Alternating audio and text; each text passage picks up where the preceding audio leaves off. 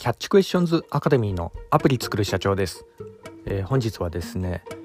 江戸時代の SNS とインフルエンサーというようなところでお話の方させていただきたいと思います、えー、私のこちらの番組はですね主に YouTube で配信させていただいておりまして YouTube の方はですね iPhone アプリの作り方ラズベリーパイによるリモートサーバーの構築方法それから、えー、最近、えー、やっております NFT の DAO プロジェクトとして IT エンジニアのコミュニティなども、えー、運営したりもしております、えー、こういった情報お好みというような方いらっしゃいましたら YouTube の説明欄ですね、えー、そちらに記載しておりますのでそちらからもぜひよろしくお願いいたします、えー、YouTube でアプリ作る社長と検索していただいたら出てくるかと思います。では、えー、本題の江戸時代の SNS とインフルエンサーというようなところでの話なんですが、えーまあ、本日はですね、え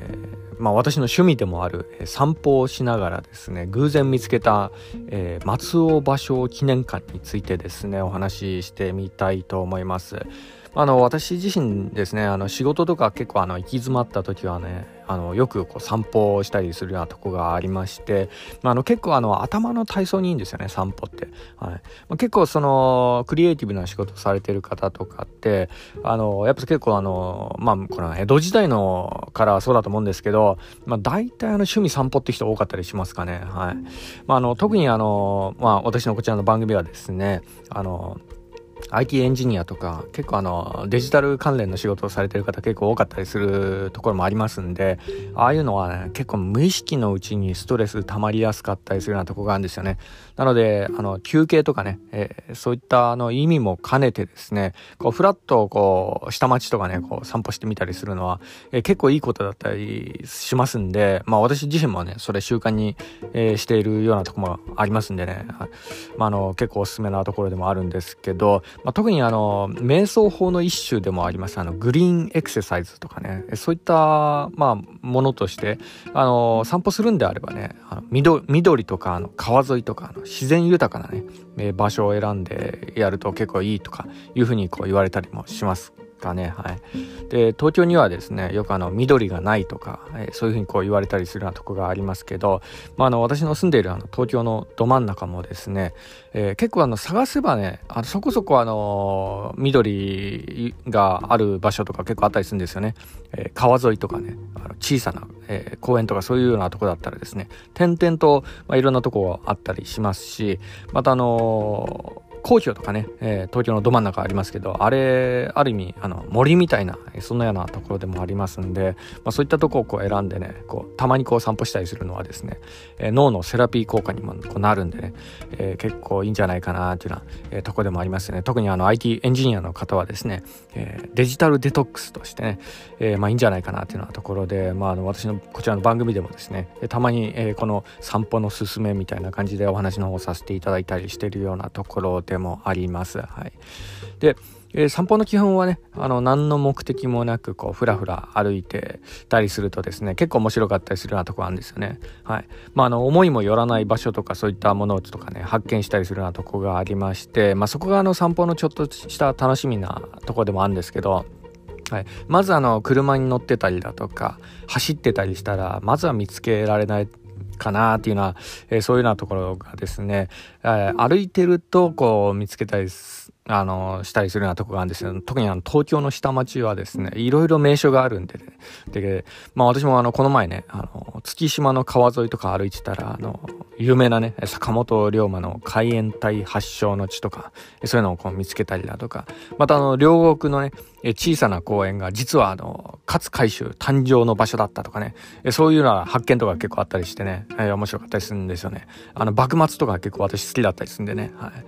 まあ、それはいいとして、今回はですね、えー、偶然見つけたね、え、江東区にあります、え、松尾芭蕉、え、記念館ですね。はい。まあ、あの、最初見つけたのはですね、松尾芭蕉の銅像を見つけたんですね。で、なんと、その銅像のある場所がですね、えー、奥の細道のスタート地点だったみたいなね、えー、そういうようなことがなんかちょちょろっと書いてあって、はい。で、ちょっとびっくりして、あの、いろいろ調べたら、その近くにね、あの、松尾芭蕉の記念館みたいなものがあって、あなんかちょっと面白そうかなっていうような感じで、ふらっとこう入ってみたようなとこもあるんですけど、なんか入場料200円でね、なんか入れるみたいだったんでね、はい。まあ、その散歩がてら、まあ、そういったところでこうフラッと立ち寄るのもねたまにはいいんじゃないかなというようなところで、えー、まあ、特にあの文学とね IT エンジニアってあの全然離れたようなところでもあり、まあ、だからこそですよね。あの普段考えてることとちょっと違う視点で物事を見れたりするようなところがあるえー、ところもあんでね、えー、こういうようなところにこう全然違う分野のところにねたまにこう入ってみるっていうのもですね、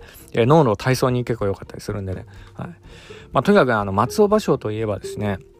あの、なんか私のね、思い出としては、あの、小学校の時になんかひたすらね、俳句とかそういったものを暗記させられた、なんかね、苦痛でしかなかった、あの、存在だったんですけど、あの、今ね、大人になってから、これ松尾、松尾芭蕉とかこう見てみるとね、ちょっと違う視点で物事が見れるなというようなところがあり、まあ、あの、だからこそなんですけどね、まあ、本、えー、今回のそのタイトルみたいに、え、江戸時代のね、SNS、インフルエンサーみたいな、そんなような感じでちょっとお話しさせていただいたところでもあるんですけど、まあ、これ結構その記念館自体も面白かったところがあり、まあ、現代の私の考えとこう、照らし合わせながらね、えー、ちょっと、ちょっと見てみると、まあ、の、昔も今も同じだなーって、そんなような、あの、ところが思うようなところもありましてですね、ちょっとそれについて、えー、今回ちょっと少しだけお話しさせていただければというようなところでもあるんですけど、まあ、とにかくね、あの、俳句というツールでね、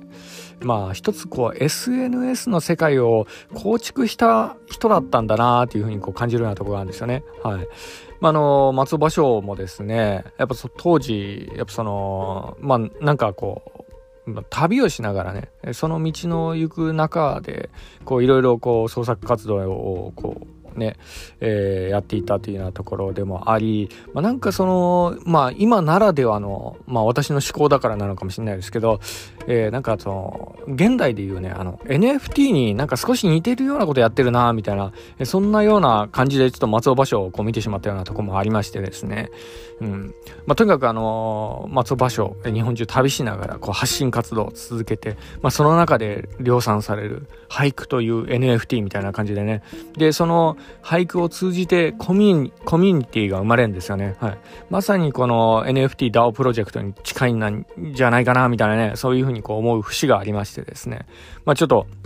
あの、いろいろ考えさせられるところでもありました。はい。で、またね、松尾芭蕉もですね、えー、結構、まあ、私と似てるというかね、あの、逆張り思考派なんですよね。その時代とはちょっと逆の方向をこうついてみてみるみたいな、そういう考えの、え、持ち主だったようなところもありまして、まあそういったところはですね、なんかちょっと私、あの、改めて、あの、小学校の頃にこうね、勉強していた松尾芭蕉とはちょっと違う視点でね、松尾芭蕉が、え、改めて、え、ちょっと見ることできたかなというようなところでもあるんですけど、まああの、あの当時ね、江戸時代ではあの俳句といえばなんですけど、なんかね、お笑いチックにふざけて歌うのがなんか江戸で主流だったみたいなんですね。で、それに嫌気がさして、えど真面目な方向でこう俳句を歌うというスタイルを構築した、えそういうようなあのエピソードがちょっとあったみたいなんですけど、まあ、まさにね、こう、ね、そういったあの時代の流れにこう逆行して今持ってる自分の資産とか地位とか、え住んでる場所とかそういうのも捨ててこう旅に出るというふうにこうそれであの俳句をこう極めていくみたいなその生き様がですね、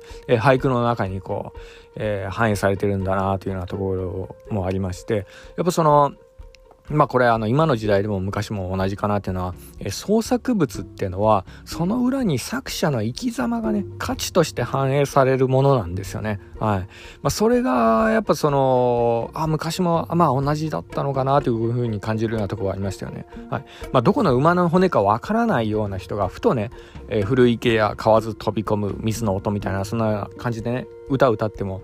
えー、まああの何の人気もないし売れなかったとは思いますよね。はい、ただあのそういう松葉賞のこうねあの生き様ですよね。それがそこの俳句の裏に載ってたからそこまでの価値がこう出てきたんだなっていうふうなところちょっとつくづく思うようなところがありましてですね。これあのやっぱ今の時代も同じかなっていうのはアップルとかね Facebook、Twitter とかそういうプラットフォームえー、デバイス、そういったものはですね、えー、創作物の裏にその当時こう作ったあのね、えー、スティーブ・ジョブズやザッカーバーグとかジャック・ドーシーとか、ね、その生き様がねそのプラットフォームにこう乗ってるんですよね。だからこそ最初の初速で、えー、あの一気にこう世界中にバーってこう広まった。それにこう共感したっていうような部分もあるんですよね。はい。まあ、これはあの、どの創作物に関してもこう言えることだと思うんですけど、無論あの、えー、IT 関連のサービスとかね、デバイスだとかそういったものにもこう言えると思うんですけど、まあ、それがね、こうマッチするとですね、やっぱあの、あの、世界で受け入れられているものが作れるのかなというふうなところをですね、まあ、あの、ふと感じるようなところがあったんでね、えー、まあ、この思いを今、ちょっとここに、えー、まあ、記録として残させていただいた次第でもあります。はい。では、本日は以上になります。では最後にいつもと同じ言葉で締めさせていただきたいと思います。IT エンジニアに栄光あれ。